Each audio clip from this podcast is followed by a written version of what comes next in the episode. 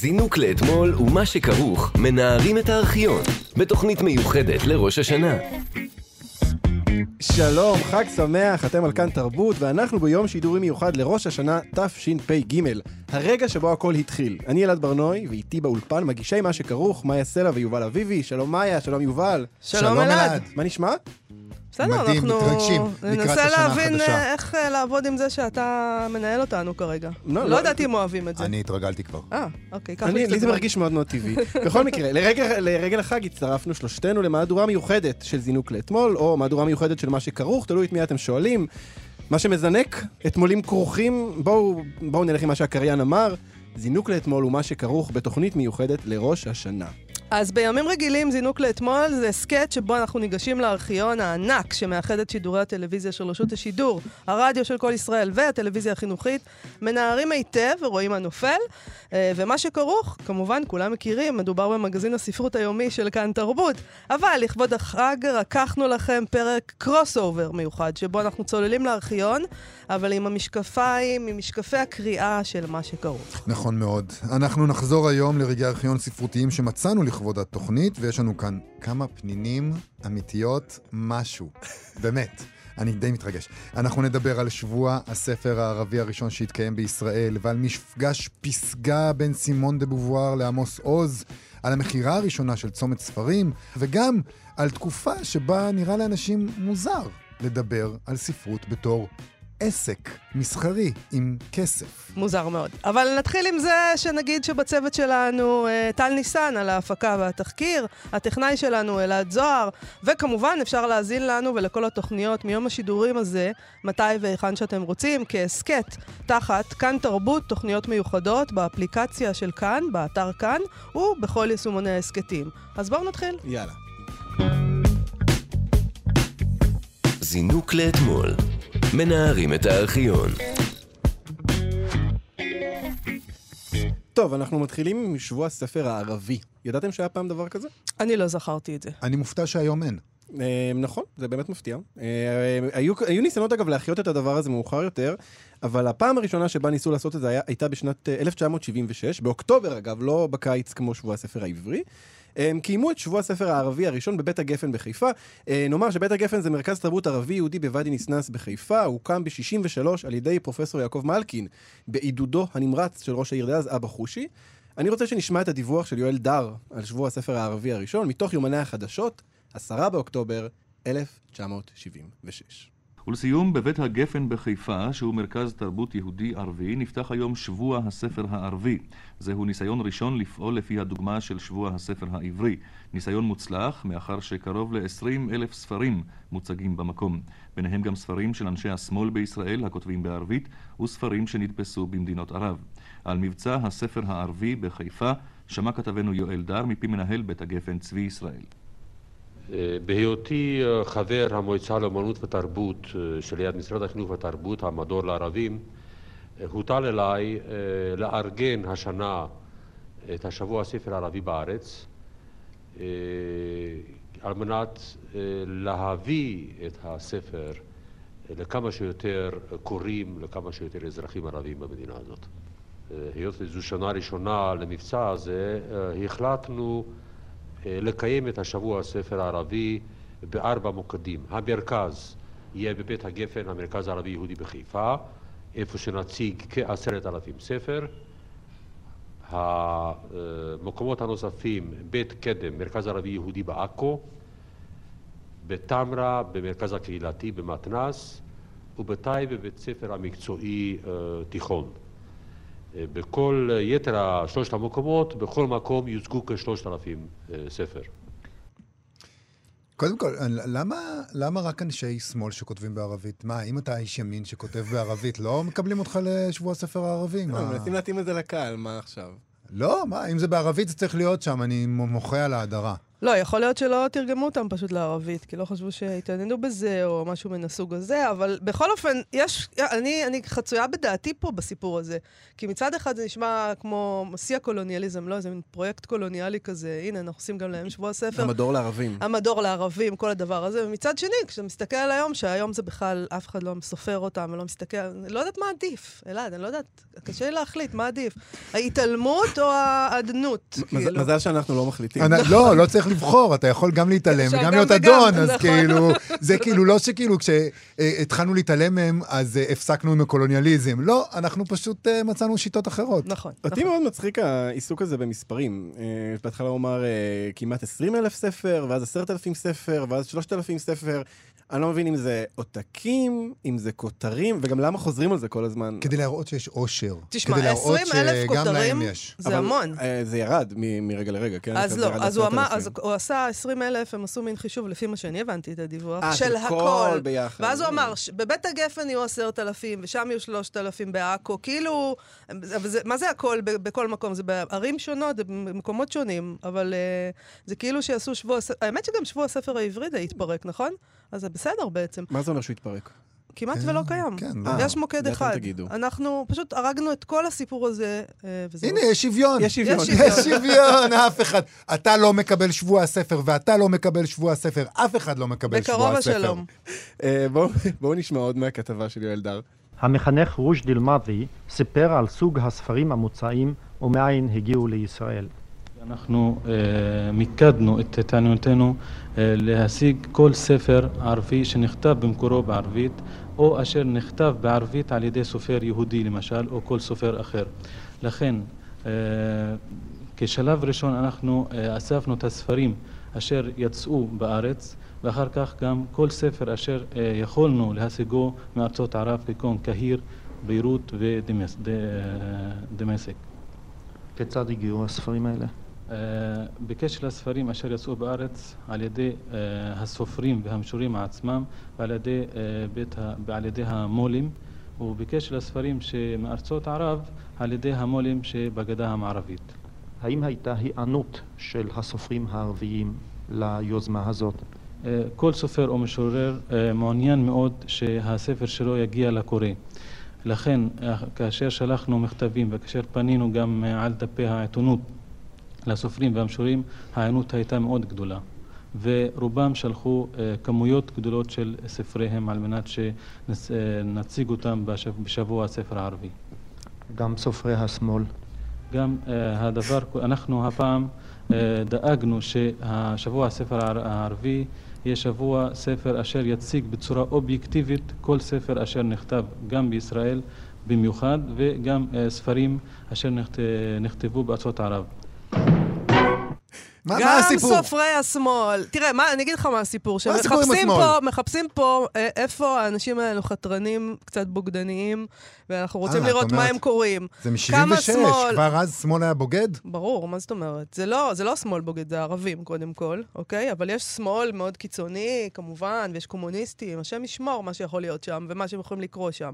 אז בודקים, בודקים מה, מה זה, מה הם קוראים שם, הרי זה ערבית, אנחנו לא יודעים ערבית. מה, מה, מה קורה שם ב, ב, בחומרי הקריאה? אולי יש שם אה, מתכונים להכנת אה, בקבוקי תבערה, מה, מה הולך שם? זה ככה נשמע, אני- ככה, כל הרעיון הזה נשמע ככה. אני אוהב, כן, אני אוהב מאוד... אה, איך הם הגיעו, הספרים האלה? איך הם הגיעו?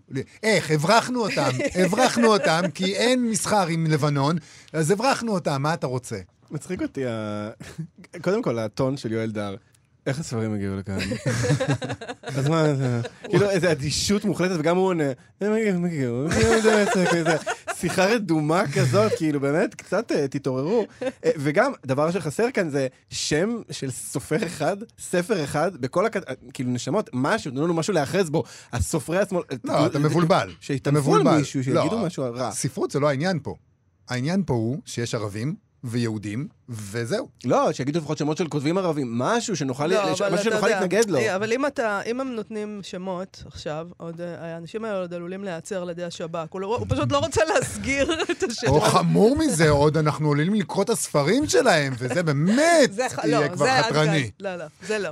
אה, טוב, הדיווח היה קצת, קצת יבשושי, קצת יבשושי בעיניי. אני רוצה שנשמע מה מבט עשו עם האייטם הזה.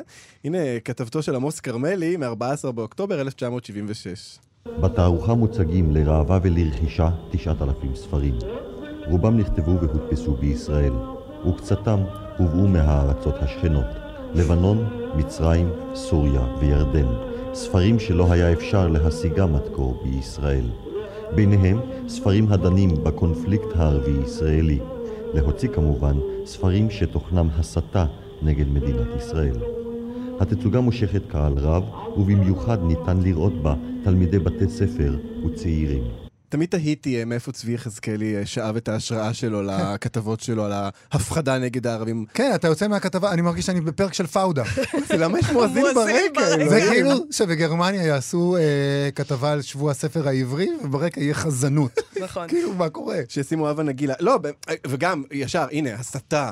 בוא נבדוק שאין שם הסתה. אתם מוכנים שאין שם הסתה. להירגע? לא, אני בלחץ, אני בטוח שאנחנו יוצאים ויש פיגוע, כאילו זהו. זה, זה באמת הכי מלחיץ שאפשר. חמסה. תשמע, אה, זה מאוד מצער, באמת, אתה שומע את ה, איך הם מדווחים על זה, זה אני, לא- אני תוהה. כשאני שמעתי את זה, אמרתי לעצמי, אולי, אולי זה היה גם ככה היום, אם היה שבוע ספר הערבי. אה, לא יודעת עד כמה השתננו כשאנחנו, זאת אומרת, אנחנו מביטים לאחור וחושבים על...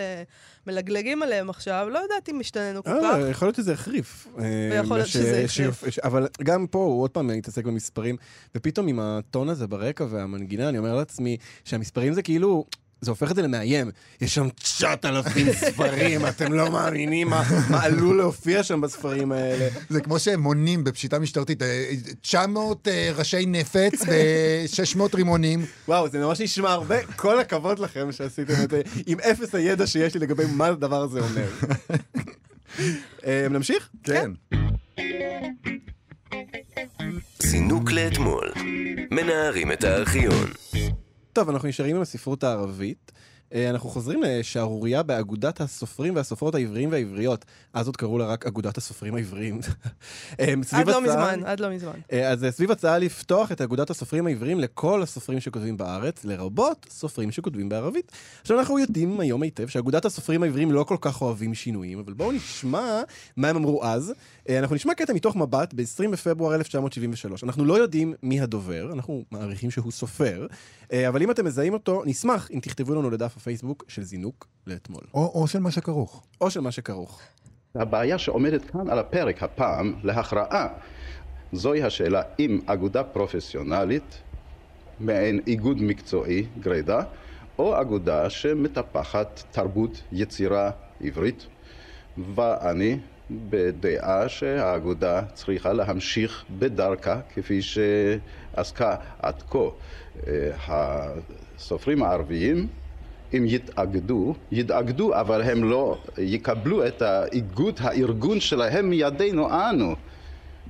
אה, אילו אני הייתי ערבי, כל הניסוחים האלה שאני מוצא בהצעות האלה, אני הייתי דוחה את ההצעות האלה בשאט נפש. למה בעצם? מה... זה באמת מדהים. למה? מה ההבדל? הרי סופר זה סופר. למה? מה, מה, על מה הוא מדבר האיש הזה? אנחנו... זה אגודה פרופסיונלית? לא, לא, לא. אנחנו פה חבורה שבאנו ליצור ביחד, אנחנו קבוצה, ופתאום באים האלה, אה, ומה להם ולנו, ואם אני הייתי מהם, אני גם לא הייתי רוצה להצטרף. דוחה את זה כמו, נפש. זה כמו ועדות קבלה ב- ביישוב קהילתי בגליל. אתם באים לנו. עכשיו עם ה... זה- אנחנו, יש לנו משהו שמאגד אותנו, אנחנו כולנו מרחפים. אם אתם לא מרחפים, זה, זה לא בגלל שאנחנו לא רוצים זה אתכם, זה לא. פשוט אה, קריטריון אה, מקדים. אנחנו לא ארגון מקצועי גרדה, הרי אנחנו לא פה כי אנחנו מתפרנסים ממשלח יד כלשהו. אני לא, גם לא. אוהב את איך שהוא אומר שהסופרים הערבים פשוט התאגדו. כן, כי כשערבים מתאגדים, אז הכל עובד להם חלק. הממסד אומר, אה, ערבים מתאגדים, מעולה, ניתנו להם. זה באמת אה, יופי אה, שהביאו לכאן את אה, תודעת השטייטל הזאת. אה, בואו נשמע אה, מהחברים שהציעו כן להכניס כותבים ערבים לאיגוד. אה, יש לנו הקלטה של אהרון מגד מדבר. ההצעה היא שאגודת הסופרים תהיה פתוחה בפני כל סופר, לרבות הסופרים הערביים. אני חושב שהסופרים זקוקים לאגודה רק אה, למטרה אחת בעצם, והיא ליצור תנאים לכתיבה. מה, מה פירוש הדבר ליצור תנאים לכתיבה? אה, לדאוג לשכר סופרים גבוה יותר, לדאוג לזמן, לפנאי. סופרים צריכים לקנות הרבה פנאי. כדי לכתוב. מבחינה מקצועית, כאיגוד מקצועי, אין הבדל בינינו ובין הערבים. אני חושב שבגלל זה אולי הספרות העברית נראית כמו שהיא נראית. כי במקום למצוא כסף ופנאי, הם היו עסוקים באיך יקראו להם, ושום דבר לא השתנה. הם עדיין עסוקים יותר באיך אה, יקראו להם, מאשר איך למצוא כסף ופנאי. לא, זה בכל מקרה איגוד מקצועי שאין לו שיניים והוא לא עושה שום דבר, זה סתם. ארגון מקצועי זה גרטה. ארגון לא מקצועי ולא לא מקצועי, זה מין דבר כזה, על- לא, אבל שכתוב על הנייר איפשהו. אנחנו לא אגודה פרופסיונלית הרי. אה, אני חושבת שזה מאוד מעניין אה, שאהרון מגד מדבר שם, כי אני חושבת שהיום מה שמעניין זה שאתה לא תמצא כמעט בכלל, אולי בכלל לא, אפשר להעיז ולומר, סופרים גדולים שמדברים על משהו שקשור כן. לארגון הסופרים, נכון? הם, הם ניערו חוצנה מהדבר הזה, הם לא... לא, הם לא שם. אין לזה שום ערך. הם לא אה, שם. מה, הסופרים המרכזיים היום, הם לא מ- לא, לא משת... לא. למה? כי הם לא... אין להם מה להרוויח מזה? מה יש שם בדיוק? אף אחד לא לא נמצא שם, לא רק גדולים, גם בינוניים, זה לא אה, קיים. חדרים לעבוד בהם, אני יודע מה. וי-פיי טוב. גם לא. דוד גרוסמן מחפש וי-פיי, הוא- התקשר אליהם, הוא אמר, תגידו, תנו בפרטי. יש לכם... אה. יש לכם WeWork, והוא אמר להם, כשיהיה כשיהיה WeWork וברז בירה חינם בחמישי, אני אבוא. הוא יבוא, עד אז, בדיוק. אל תקראו לי. טוב, אגודת הסופרים, אתם, אה, יש לכם פה הצעות לשיפור. אה, טוב, הייתה גם עוד הצעה אה, שלישית, גם פה אנחנו לא יודעים מי הדובר. אני מרגיש שיש להם מזל לחבר'ה האלה שאנחנו לא יודעים מי הם. אה, אבל גם פה, אם אתם מאזינים אותו, נשמח אם תכתבו לנו לדף הפייסבוק של מה שכרוך, או של זינוק לאתמול. אפשר גם וגם, כדי שכולנו נדע שהדבר הזה קורה. בואו נשמע. לכן הצעתנו, ההצעה השלישית, פותחת אה, ארגון גג המקבל לתוכו את הסופרים הערבים ואת כותבי שאר הלשונות באשר הם סופרים. הצד הלשוני-תרבותי מייחד אותנו כאגודה עברית. הוא למעשה הטעם הפנימי העליון לקיומה של אגודת סופרים עברית, אם לא להביא בחשבון את הטעם המקצועי כטעם כבד משקל. על כן אנחנו מציעים הצעה הכוללת בתוכה את שני הצדדים גם יחד. מה? מה? אני מה גם- הוא רוצה? אני גם לא ממש? הבנתי. גם וגם, הדרך השלישית. זהו, אם אני מבין נכון, כל הסכסוך הזה הוא, כל הציונות, איך, איך הציונות עובדת? ב- באמת אה, שלוש הקלטות. יש את ההצעה שאומרת, אה, בואו נפריד בינינו ובינם, אסור, אנחנו צריכים להגן על זה, ויש את ההצעה שאומרת, אנחנו שווים, אין בינינו הבדל, ויש את המפאיניקים, שהם באים ואומרים, גם וגם, בואו גם נשמור על הזהות שלנו, גם... חומה אבל- ומגדל, כן, חומה עם ארגון גג. יהודית ודמוקרטית. יהודית כאילו, ודמוקרטית. אפשר לאכול את העוגה ולהשאיר אותה שלמה. אני חושב שמה שבעצם ההצעה שלו, זה אומר, בואו נוסיף בירוקרטיה. ואז הכל יסתדר. נכון. אפשר, נפתח הסתדרות. ברגע, ש, ברגע שאתה בא לעשות משהו, ואז מה שמונע ממך לעשות את זה הוא בירוקרטיה, אז באמת נורא נורא קשה להגיד שיש פה כוונת זדון הרי. יש פה בירוקרטיה, אז מה, למה לא הצלחת? לא, עזוב. היה לא יותר- יותר מדי סעיפים כן. שם היו. אה, אני רוצה לקרוא רגע מהאתר של אגודת הסופרים העבריים במדינת ישראל. הם עדיין לא עדכנו את השם שלהם פה לאגודת הסופרים והסופרות העבריים והעבריות, אבל זה זה. אה, בהתאם להוראות תקנון האגודה, כשירים להתקבל כחברים באגודה, אלה אשר עונים על התנאים המצטברים הבאים. אני אקרא רק את השני התנאים הראשונים. סופרים בגיד- בגירים, כותבי עברית הכותבים בתחומי הסיפורת, השירה, המחזה, ההגות, המסע הספרותית, מתרגמים לעברית, עורכי ספ- ספרים וכתבי עת, וחוקרי ספרות שפרסמו לפחות שני ספרי מחקר. שתיים, תושבי מדינת ישראל, ללא הבדל דת, מין ולאום. ברור, לא, תשמע, אם אתה ערבי שכותב בעברית, אין להם בעיה. אין להם מוזמן. בעיה עם הדבר הזה. כן. אני אה, אוהב נורא אבל. שהתקנון קצת סותר את עצמו, ומה זה תקנון אם הוא לא קצת סותר את עצמו? מה זה ה... בואו, בשביל מה תקנון? בדיוק. Uh, טוב, אז אני רוצה להגיד לכם שבשנת 1995 נוסד איגוד מתחרה, צריך לומר את זה, איגוד הסופרים הכללי בישראל, Mm. בישראל, שהוקם על ידי קבוצת סופרים שפרשו מאגודת הסופרים העבריים על רקע הזה של הסירוב, תראי כמה שנים אחרי, על, על רקע הסירוב של האגודה לקבל אל שורותיה הסופרים הכותבים בשפות אחרות, אגב, לא רק ערבית, יש עוד שפות. Uh, לפי האתר שלהם, זה, זה הכל, אני נורא מצטערת, אני לא רוצה לפגוע באף אחד בראש השנה, אבל... הכל קצת קיקיוני, נכון? uh, לפי האתר שלהם, באיגוד חברים 500 סופרים, מהם כ-350 סופרים שכותבים בעברית. יש שם שמות כמו זך, uh, יהודית, עליו הם השלום. צריכים לעדכן קצת. יהודית קציר, אריה סיוון, עליו השלום, א' ב' יהושע, עליו השלום, חיים באר, ייבדל לחיים ארוכים, ועוד כל מיני כאלה. אה, יש שם 80 סופרים שכותבים ב- כותבי ערבית, סיהאם דאוד, דוקטור פארוק מואסי, נידאא חורי, סלמן נטור. אה, וכותבי רוסית, דוד, אה, דוד מרקיש, גלי דנה זינגר ועוד. אז אולי זה קיים לא, באיזשהו אופן. והארגון הזה. משגשג. בדיוק. בניגוד נכון. לאגודת הסופרים העבריים, איגוד הסופרים הכללי הוא... אני רוצה להעיר את תשומת הלב אל- מכל הקטע שקראת עכשיו, אל המילה הכי פאסיב אגרסיב שראיתי בחיי. כן. איגוד הסופרים הכללי.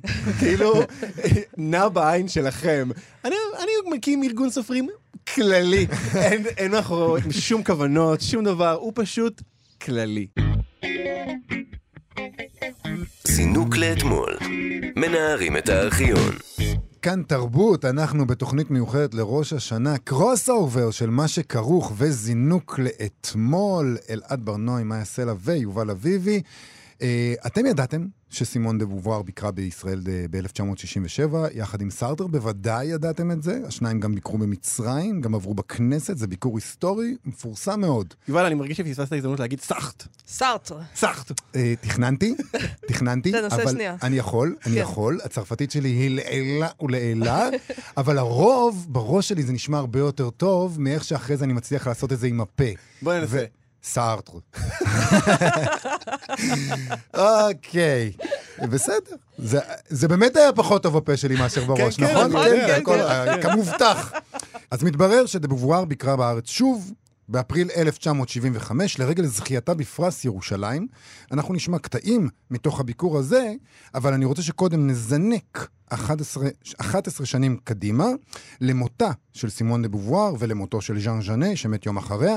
זה מה-19 באפריל 1986, יומן השבוע בהגשת דוד ויצטום. ובצרפת מתו השבוע שניים מגדולי אנשי הספרות שלה. ז'אן ז'אנה, המחזאי הקדוש והמקולל כשם שנקרא, והסופרת והפילוסופית של תנועת חופש או שוויון האישה, סימון דה בובואר. או חופש או שוויון, לא גם וגם. תקשיב, ביומן השבוע, דוד ויצטום דיווח כרגע על מותו של ז'אן ז'נה, ומותם של ז'אן ז'נה וסימון דה בובואר.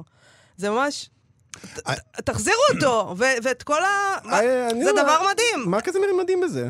אתה חושב שמישהו היום היה מדווח על מותו של כן. ז'אן ז'נה? לא, לא. כן. אני חושב שגם אז לא היו מדווחים על ז'אן ז'אנה, הוא רכב על סימון דה בובואר.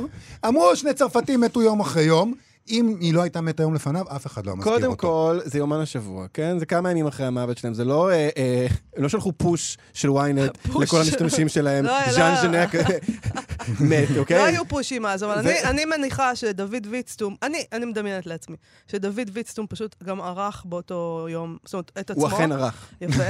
אה, ודוד ויצטום יודע מי זה ז'אן ז'נה, והוא, אם הוא לא היה שם, אלא היה יושב שם מישהו אחר, לא היו מדווחים על ז'אן אבל- ז'נה. למה- אבל למה זה כזה סימון? דה בובואר כן היו מדווחים. שגודר עכשיו מת, דיווחו על זה במבזקי החדשות, כאילו. בוודאי. זה הבדל גדול. כן, גודר וז'אן ז'נה? ז'נה זה הבדל. מאוד גדול. ז'אן לא זה גודר, הכל נשמע לו ז'אן- כזה, הם זה צרפתים, זה? לא? ז'אן הכל. ז'אן ז'אנה היה זה הכל- דוקר אותך על זה הכל האמירה הזאת. בשחור לבן, לא? הוא היה דוקר אותך. ואתה לא תגרור אותו אל המחוזות של גודר. הם כולם נכון. בשחור לבן, לא? זה הכל הם אותו כולם. בשחור לבן, אבל הוא היה צבעוני מאוד, אה, ז'אן ז'אנה. טוב. אז אחרי ההקדמה הזאת, שבשבילה עשינו את כל זה, בשביל המוות של אה, אה, סימון דה בבואר, אנחנו נחזור לביקור הזה של דה בבואר בישראל, ולשיחה שהיא קיימה במועדון צוותא עם עמוס עוז.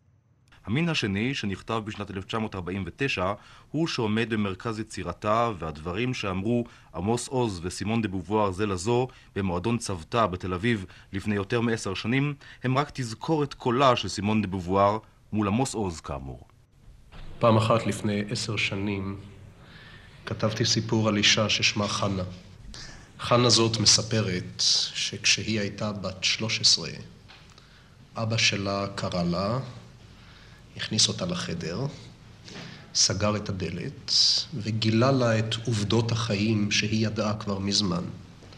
אבל, היא אומרת, הוא גילה את העובדות האלה כאילו עצם קיומם של שני מינים שונים זה אסון טבע. לא שהאסון הוא שהיא אישה, אסון הוא שישנם שני מינים שונים. בני אדם אינם יכולים לרכך את האסון הזה או למנוע אותו. אבל, לפי דבריו של אותו אב, הם חייבים לעשות הכל ככל יכולתם כדי לצמצם את הנזק שבאסון הטבע הזה, שקיימים שני מינים שונים. הרבה יותר טוב היה, הוא אומר, אילו היה רק מין אחד. רציתי לשאול את uh, סימון דה בובואר, אילו פגשת את אותו אב, מה היית אומרת לו? Je lui dirais qu'il faudrait qu'il indique en même temps à sa fille les moyens de lutter justement pour que ça cesse d'être une catastrophe. נראה לי שלאחר שהאב מוסר לביתו את העובדות, עליו להצביע על כך שקיימים אמצעים להילחם בכל אסון. הייתי מציגה סקירה היסטורית על האפליה הקיימת בין המינים משחר ההיסטוריה, אבל הייתי אומרת לה שאין זה עניין פטאלי, אין זה צו הגורל, שניתן להתנגד לשתלטנותו של הגבר, שצריך להיאבק, להיאבק אף במסגרת כללית יותר, נגד כל אי שוויון. מכל מקום, להציע לה השקפה אופטימית, לוחמנית ולא פסיבית של קבלת הדין ושמירה על הקיים. סימון דה בובואר, וכאן אנו מסיימים. שלום רב. שלום, שלום, דוד, דוד סטום. איזה תענוג. על, על מה תדבר עם סימון דה וואר? אני יודע. עליי. אני נותנים לי לראיין את אובמה. אובמה, ראה, ציירתי ציור. בוא לא, נדבר אני, עליו. אני חושבת קודם כל שמעניין להיווכח עד כמה עמוס עוז, תמיד, מתמיד, וגם פה, פשוט כל כך נהנה מהחוכמות של עצמו. זה כמו ילד כזה ש- שמספר ויצים. וגם שהוא תמיד וגם מה היה עמוס עוז. פה, וגם מה החוכמה פה. על מה אתה מדבר עם סימון דה בובואר? על האסון שבזה שיש שני מינים? היא באמת? יודעת. כאילו, זה פשוט מדהים אותי. אה, ה- אותי עניין השיחה. שעמוס עוז בהקלטה הזאת הוא בן 36, אה, הוא אה. נשמע בן 80. נכון. אה, אבל גם עניין אותי שהוא אומר, אה, זה כאילו אסון טבע שיש שני מינים, וזה כאילו מחליק בגרון, כי אנחנו מבינים שאנחנו מדברים כאן על הפער בין המינים, נכון? אבל לי עדיין זה נשמע כמו... כאילו... אסון ש- שיש נשים. כן, אה, פשוט כן, אסון שיש ברור. נשים, היה יותר קל אם היה רק גברים. לא צריכים להתעסק עם כל הדברים האלה. וואי, מה זה לא? לא היה קל אם היה רק... לא, זה, זה, זה, זה, ככה זה נשמע מ- מהדברים שהוא אומר, וגם, אני צריך להגיד, זה נשמע כאילו קצת עבד בתרגום שם משהו אה, כל, אה, אליה, כלומר, היא עונה, נראה לי שאם היא הייתה שומעת אותו אומר את המילים המדויקות האלה, היא הייתה מגיבה בהרבה יותר קטסטרוף ממה שהיא... קטסטרוף, זה כן. קטסטרוף. היא הייתה, כי זה... היא אומרת שם את הדברים שמצופה ממנה להגיד, כלומר, את ה, באמת משהו שאני הייתי יכול לנחש שהיא תגיד. אבל, אה, אבל הוא אומר פה דברים די קשים, כאילו האבא שסגר את הדלת עם הילדה שלו בחדר ואמר לה, זה אסון טבע שיש אותך, סליחה, שיש שני מינים. אה, שמספר לה את עובדות החיים. את זאת אומרת, אצל. עמוס עוז זה עובדה שזה אסון. כן, אה, זה הוא אסון. לא רואה את זה אחרת מאשר אסון. כל התפיסה שלו, את ה- את היחסים בין המינים, היא ממש מצערת. אני מקווה בשבילו שזה השתנה לו במהלך השנים. שלא שכן, תמיד היה ככה. לא. כאילו, יש גם יתרונות לשני מינים. אני... אתה אומר שאתה גם נהנה מזה כן, לפעמים. יש שם... אתה בא לעשות להם את השיחה על הפרחים והדבורים, או מה ש- שציפורים וקינים, אני לא יודע מה עושים. אני לא עשיתי את השיחה, אני גם לא רוצה לעשות אותה. אבל אתה מספר להם, תקשיבו, חבר'ה, זה די כיף העניין הזה, זה נחמד. אתה לא רק אומר להם, זה קטסטרוף. אה, טוב, חנה, אה, אני מניח שהוא התכוון לחנה ממיכאל שלי, נכון? כן, אנחנו, חנה אה, גונן. מדברים על חנה גונן, ואנחנו יודעים שחנה גונן היא דמות בלתי נסבלת. אה, אז אה, אפשר, אה, זה זה מין רגע מכונן כזה, באיך... את יודעת, את לא, את לא נולדת חנה גונן, את נעשית חנה גונן. אני מציעה שנשמע קצת מהדיווח לקראת הזכייה של סימון דה בובואר בפרס ירושלים, מכתבה של דן סממה במבט, 28 באפריל 1975. הסופרת הצרפתייה סימון דה בובואר הצטרפה היום לרשימה המכובדת של הזוכים בפרס ירושלים. ברטרנד ראסל, מקס פריש, אנדרה שוורץ-בארט, איגנציו סילונה, לואיס בורחס ואז'ן יונסקו. סימון דה בובואר התחילה דרכה בספרות ובהגות לפני מלחמת העולם השנייה. חיבוריה הראשונים הציגו את הפילוסופיה האקזיסטנציאליסטית אשר השפיעה השפעה רבה על הספרות ועל התיאטרון של התקופה שלאחר מלחמת העולם השנייה. בספרה המין השני חשפה דה בובואר את שורשי אפלייתה של האישה. מחקר זה, שפורסם ב-1949, הניח יסודות פילוסופיים ומדעיים להכרה האוניברסלית בזכויות האישה וחירותה. ב-1954 קיבלה דה בובואר את פרס גונקור בצרפת עבור ספרה "המנדרינים". ספר זה הוא כמדומה היחיד שתורגם לעברית. מאז קיבלה את פרס גונקור ועד היום סירבה סימון דה בובואר לקבל כל פרס אחר עבור יצירותיה. things החל ב-1958 החלו להתפרסם זיכרונותיה בארבעת הכרכים, זיכרונותיה של נערה, כוחו של הגיל, כוחם של הדברים, ואחרי ככלות הכל, שבהם מפרידה דה בובואר בין תיאוריה מצד אחד ועדויות וביוגרפיה מצד שני. ב-1970 פורסם ספרה על הזקנה. גם כאן, כמו בכרכי זיכרונותיה, הפרידה בין התיאוריה לבין ניסיון חייה. 17 more meters. And one day we'll dig down 17 more meters, and we have plans what to do with it. על כל אלה ועל עמידתה למען כבוד האדם וזכויותיו היסודיות תקבל הגברת סימון דה בובואר בעוד דקות אחדות את פרס ירושלים לחירות האדם בחברה. מעניין מה היה קורה היום. אם היא הייתה... אה, זה לא מעניין בכלל, זה מאוד מאוד ברור אם מה היה קורה היום. ב-BDS. היא לא הייתה באה. היא לא הייתה היא לא באה. הייתה באה, היא לא הייתה מקבלת פרס, ולא היא ולא סאחט. אמ, בואו, אה, טוב, אז אחרי, היא זכתה כאמור בפרס ירושלים, אה, ואחרי הזכייה שלה בפרס ירושלים, אה, התכנסה מסיבת עיתונאים, שזה אגב דבר מעניין בעיניי, לא יודע אם היום היו עושים מסיבת עיתונאים על... אה, פ- אה, אולי על מה, מורקמי כזה, היו עושים מסיבת עשו מסיבת עיתונאים למורקמי, כשהוא זכה, ש... ו- וגם אחריו. כן. אם אוקיי. אפשר, אז הם עושים, כן. אם האדם מגיע. נכון. אז טוב, בואו נשמע, היא ענתה שם על שאלות, בואו נשמע את התרגום של הדבר הזה. עשרות עיתונאים באו לשמוע את דבריה של כלת פרס ירושלים, הסופרת סימון דה בובואר. הגברת דה בובואר נשאלה בנושאים רבים, אישיים, ספרותיים ופוליטיים. לנושאים הפוליטיים התייחסה בקיצור נמרץ. בנושא שחרור האישה לא חל, לדעתה, שינוי משמעותי בעולם או בצרפת. בתשובה על שאלה אחרת אמרה הגברת דה בובואר כי אינה יודעת מתי תכתוב ספר נוסף, או באיזה נושא ידון ספר זה. בנושאים הפוליטיים, כאמור, ענתה בקיצור רב. היא תקפה את המדיניות האמריקנית, היא אינה אוהבת את הממשל בצרפת, היא תקפה את אונסקו, ואמרה שצריך למצוא פתרון טריטוריאלי לפלסטינים. אה, נשמע שהיה לה המון מה לומר. נשמע שלא היה לה כוח למסיבת העיתונאים הזאת, ושהיא רצתה שזה ייגמר. לא, לא, אני לא חושבת שלא היה לה כוח. אני חושבת שהיא מודעת לזה שישמעו אותה בכל העולם, והיא לא יכולה עכשיו פה להיות יותר מדי נחמדה. אתה יודע, בכל זאת, יש לה מחויבות אינטלקטואלית, גם בצרפת וגם בשאר העולם. כן, גם האמת שכשאני מדמיין את סימון דה בובואר, אני לא מדמיין מישהי שאומרת, אה, כן, ממש רציתי לבוא ולעשות לכם נחמד פה בישראל. כאילו, אני מדמיין כזה מישהי, אתה יודע, שבאת אתה את יודע, אבל בראש. בכל זאת, היא לא, צריך להצדיק את זה שבאת. כלומר, כשבאים לפה זה תמיד ככה. אנחנו מזמינים אותם, ואז אנחנו שואלים אותם, למה באת? זה... ככה אנחנו נוהגים לעשות. אנחנו גם, באמת, אנחנו שמים להם ככה מכשול, כן? אנחנו מביאים אותם, הם מסכימים לבוא, ואז אנחנו, אגב... אבל מה עם ה-BDS? כן, למה... למה מה- אתה לא מחרים את ישראל? כן. מה הבעיה שלך? מה, אתה שונא פלסטינים? זה הקטע שלך? מה, אתה נגד השלום? כן. זינוק לאתמול. מנערים את הארכיון. כאן תרבות, יום שידורי מיוחד לראש השנה, אנחנו בתוכנית מיוחדת של זינוק לאתמול, יחד עם מה שכרוך. אה, את העדים של הנושא הבא אנחנו שומעים עד היום. אה, לא מעט אנשים מאמינים שמצב אה, שוק הספרים בישראל יכול היה להיות ממש נפלא ונהדר, אם לא היה נכנס הדבר המרגיז הזה של המבצעים, המבצעים האיומים האלה, שדרדרו את מחירי הספרים והפכו את כל העסק לרווחי פחות מעבודת קיץ במקדונלדס. שרי רז, במהדורת מבט מחמישה בדצמבר 1996, מדווחת על יריית הפתיחה של הטרנד הזה. על מבנה ענק בכביש המוביל לגבעת ברנר יש כותרת צומת ספרים. כיום מחזור שוק הספרים בישראל כ-500 מיליון שקל בשנה. המוציאים לאור מרוצים, אך במחסנים שלהם נערמו אלפי ספרים שהחנויות אינן יכולות עוד להציג.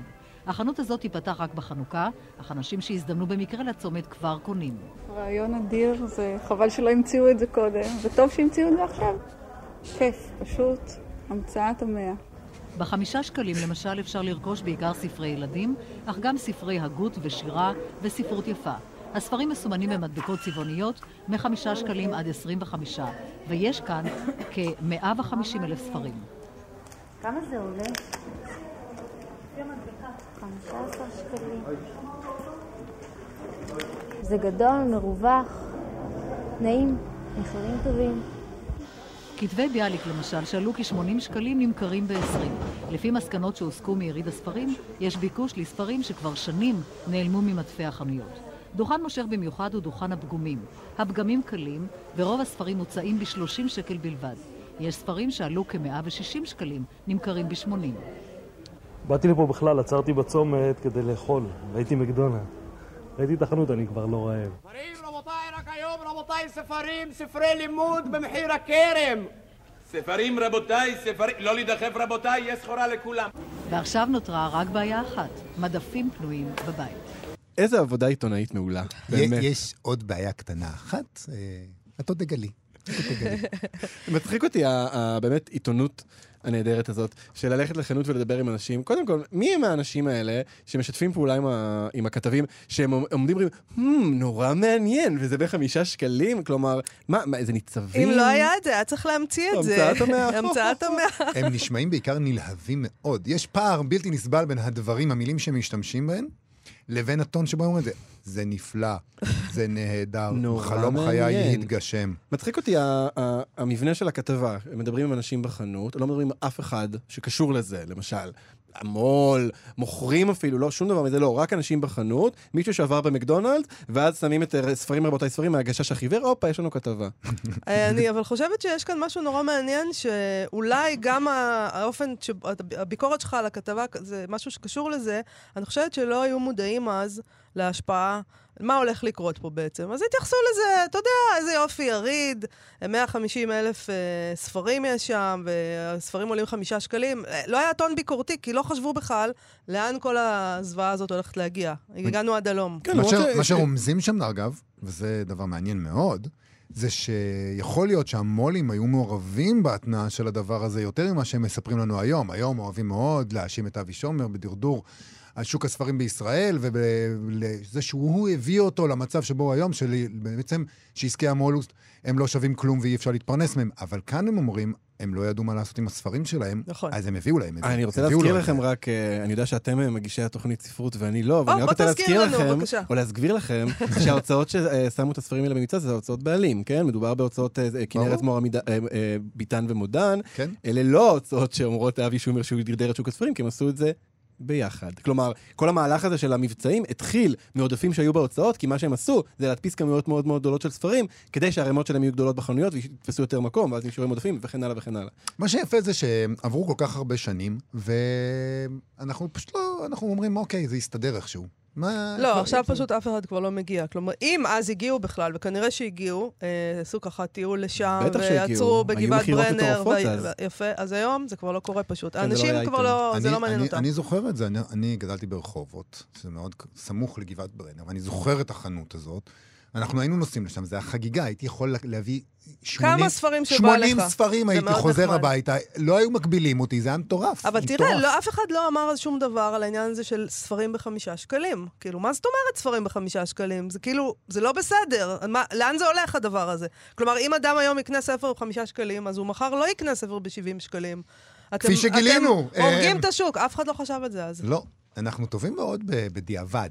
כן. אבל לפענח את זה ברגע האמת זה קצת יותר קשה. בשביל זה יש אותנו בזינוק לאתמול, וגם עוד כמה עשרות שנים אנחנו נחזור אחורה למשדר הזה ונשפוט אותנו על מה שאמרנו כן, עכשיו. תשמעו את הטמבלים האלה, ישבו שם בשנת 2022, לא וחשבו הבינו שהם כלום. יודעים הכל אלה. זה- זה זה הכיף בלהיות בעתיד. זינוק לאתמול. מנערים את הארכיון. טוב, אז התחלנו עם שבוע הספר הערבי, ונסיים עם שבוע הספר העברי. אנחנו מדברים לא מעט על זה שהיום סופרים צריכים לשווק את עצמם. אה, בשוק מדולדל ונטול קוראים, הסופר חייב ללכת למפגשים בספריות ציבוריות, עם ערימות ספרים, ולתפור את הארץ כדי לבקר בחנויות ספרים שונות, לפגוש את הקוראים, להיות נוכח בפייסבוק, באינסטגרם ובטיק טוק ובטוויטר ובדברים שאני לא מכיר כי אני בומר, ולעשות כלים ופאנלים אצל הקוראת פנינה מהוד השרון, אם היא רק מבקשת. וכרגיל נדמה לנו שזו הידרדרות חמורה ומעולם לא היה ככה קודם, וכרגיל גם התברר שהכל היה אותו דבר פעם. המסחור של הספרים והצורך הדחוף לעשות כסף מכל העסק הלא רווחי הזה, ובדרך גם לנסות לשוות לכל העניין הזה זוהר, שזה באמת אף פעם לא יוצא טוב. אז לרגל שבוע הספר 1987, הכתב אלישע שפיגלמן מיומן, מיומן השבוע יצא לסקר את הזווית המסחרית של תחום העיסוק הנשגב, הנשגב והרוחני הזה, והוא מצא, שומו שמיים, שמדובר בעסק מסחרי. דוגמנים? פוליטיקאים? לא. השנה בא תורם של הסופרים העבריים להישמע להוראות הביום של צלמי העיתונות. מתגייסים למאבק. היום מה שמתרחש בעולם הספרים זה בעצם מאבק על המדף. מכיוון שכל יום יוצאים 12 ספרים חדשים, הבעיה העיקרית זה איך להגיע לתודעת הציבור, שהחנויות תחזקנה את הספרים יותר מיום או יומיים או שלושה ימים בצורה בולטת. על ידי חשיפה בתקשורת אנחנו משיגים התעניינות ציבורית, והמאבק נמשך איך יוצגו הספרים, איך הם יהיו בחנויות. 12 ספרים ביום זה כלום, תנו לי לספר לו. זה כלום. זה בדיוק חצי ממה שקורה היום.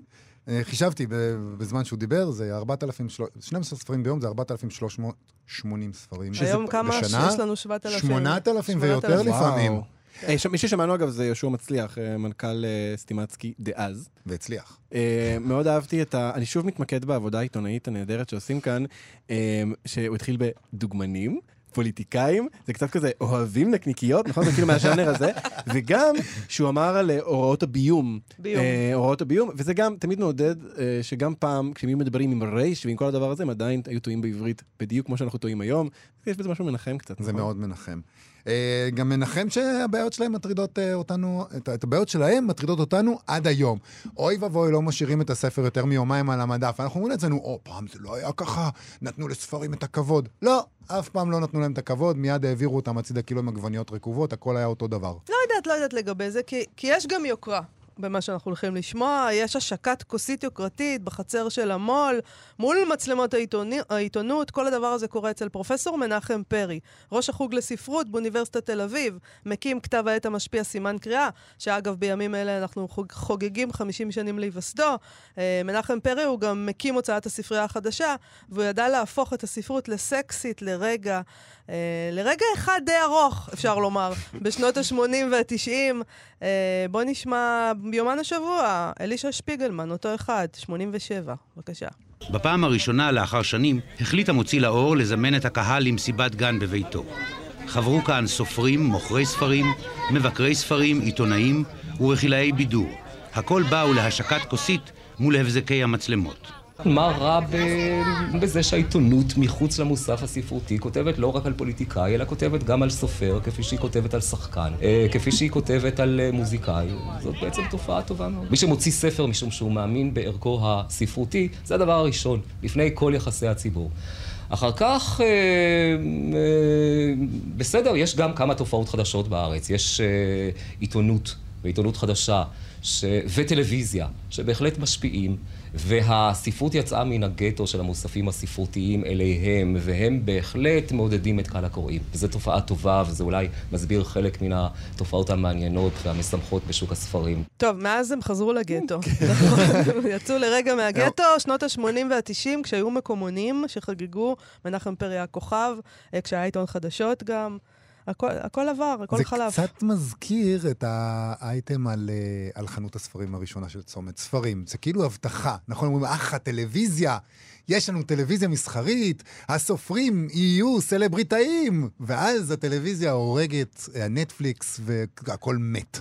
כאילו- אני כאילו, אני זוכר שהיה פעם אה, מוסף הספרות של ידיעות, הוא היה פעם במדור הספרות, הוא היה פעם במוסף שבת. נכון. כן. נכון? וזה היה נחשב לכזה רציני, כי מוסף. שבת זה רציני, ואז העבירו את זה לשבעה לילות. וכולם קוננו. אולי אני צריך לתת פה גילוי נאות שאני גם כותב במוסף הזה, אבל באמת הייתה קינה נורא גדולה, כי אמרו כזה, מה, זה מוסף בידור, מה קורה איתנו?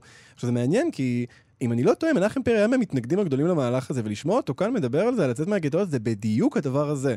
כלומר, היה איזשהו רגע שזה היה נראה להם, אנחנו הולכים לשחק עם, ה, עם הגדולים, עם השחקנים, עם המוזיקאים, ואז פתאום, כשהם באמת עברו למוסף הזה, הם הבינו שהם לא יכולים להתחרות בהם, כי הם לא באותם רמות פופולריות, ופתאום נורא נורא נבהלו. הם אומרים כזה, רגע, רגע, רגע, בואו נשנה את החוקים. שנייה, שנייה, שנייה, התבלבלנו. אבל אני חושב שכל הדבר הזה אה, מסתיר את התשוקה הגדולה שלי להיות מוזמן למסיבה של מנחם פרי. אם הוא היה... מנחם פרי עדיין יכול לעשות מסיבות, כן. ואנחנו קוראים לו מכאן, עשה מסיבה, והזמן ותז- אותנו. לא, בבקשה. תזמין אותנו, כן. בדיוק. אל תעשה מסיבה ואל תזמין אותנו אחר כך. אבל מסיבה עם שמפניה והכל, כן. ועם צלמים, וואי, ותזמין את התקשורת. אני אבוא ואני אתראיין אצל אשי- אלישע שפיגלמן ואגיד לו, אך, זה דבר נהדר, כן. וכל העסק אני אעשה. כן, אני אוותר על הכרטיס שלי, אני אתן למישהו אחר, תודה. אה, אבל בכל מקרה, אנחנו אה, עדיין בשבוע הספר, שבשנה הזו קצת אה, נדהמים מהפשטות שבה אנשי תעשיית הספרים מצהירים, בלי בושה שצריך להרוויח מזה, ושאם אין רווחים, העסק נסגר, ממש כמו כל עסק, באמת חוצפה. אה, השיקולים שלי אינם דווקא השיקולים המוליים המסחריים. אני די מנותקת מה... מהשיקול הזה, אה, למרות שאני כוללת בהמלצה שלי, שאני מביאה אותה לישיבה כזאת, אה, גם איזושהי, איזושהי, אה, איזשהו סוג של המלצה על, אה, על מה שאני משערת אה, שעלול להימכר. החלק שלי היא לוודא שאנחנו עושים גם מזה כסף. כי, זאת אומרת, אם לא נעשה מזה כסף, לא הממשלה תיתן לנו את הכסף ואנחנו לא איזשהו מוסד נתמך שאיתו ייתנו לנו להמשיך הלאה. זאת אומרת, אם אנחנו לא מצליחים לעשות כסף, אז אנחנו תוך שנה, שנתיים אה, גמרנו לעבוד ומחפשים עבודה במקום אחר. חוצפה. מדברים על כסף. אנחנו באנו לדבר על ספרות, מה יש לכם? לא, זה דיון מופרך. היום לא עושים את הדיון הזה לא כי לא רוצים להרוויח כסף, אלא כי מישהו יבוא לישיבה בהוצאת ספרים ויגיד, טוב, חבר'ה, איך אנחנו ממנפים את הדבר הזה לרווחים מקסימליים? כולם יגידו, תגיד מה, באמת, רווחים מקסימליים. לא נכון, אני לא חושבת הייטקפה. שלא עושים את הדיון הזה אולי בתקשורת, אבל בהוצאות ספרים אנשים יושבים ומדברים על כסף, ברור, יובל. מה זאת אומרת? מה זאת אומרת? ברור. איזה שאלה. מה זה, הם- הם- הם- הם- הם לא שם, זה לא הם פילנטרופיה. מנסים להיכנס לטיק טוק, והם עושים את ה BookTok day, וכל ההאשטגים האלה. כולם הם- מנסים. הם כן מצפים שהממ- שהממשלה תציל אותם, בניגוד לאז. הם אומרים, אוקיי, איך גורמים לממשלה בכל זאת לשלם כן, אתה? חושב שהיום אני לא. באמת חושבות שהממשלה תציל אותם? אה, הם לא חושבים, זה די ברור שהממשלה לא תשלם על שום דבר. לא, הממשלה, אף אחד לא מצפה שהממשלה תציל, אבל אני חושבת שיש איזו ציפייה שהממונה על ההגבלים העסקיים תואיל להתערב באי הסדרים שבשוק. אה, ידידיי פה צוחקים עליי, כי יש לי... בדיוק, זה האובססיה שלי עם הממונה על ההגבלים למה העסקיים. היא לא עונה לנו? למה היא לא מגיבה אף פעם? למה? אנחנו שלחנו. שאילתה. בדיוק. אז הממונה על ההגבלים העסקיים אה, לא מעוניינת לעשות את התפקיד הזה אה, שמוטל עליה, ולבדוק את השוק. אז אם לא עונים על זה, שלפחות ישלמו. או שתשלח ברכה, שנה טובה, משהו, משהו, שנשמע, ככה לא כותבים ולא אומרים כלום.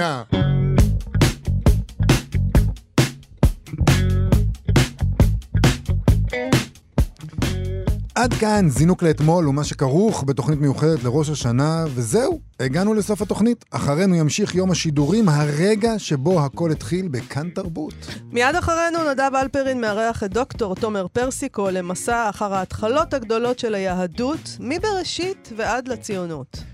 תודה לטל ניסן על ההפקה והתחקיר, תודה לאלעד זוהר על הביצוע הטכני. אפשר להזין לנו ולכל התוכניות מיום השידורים הזה מתי והיכן שאתם רוצים כהסכת, תחת כאן תרבות, תוכניות מיוחדות באפליקציה של כאן, באתר כאן ובכל יישומוני ההסכתים. תודה רבה מאיה סלע, תודה רבה יובל אביבי. תודה אלעד ברנועי. שנה טובה. שתהיה שנה טובה. שנה חג שמח. טובה. זינוק לאתמול.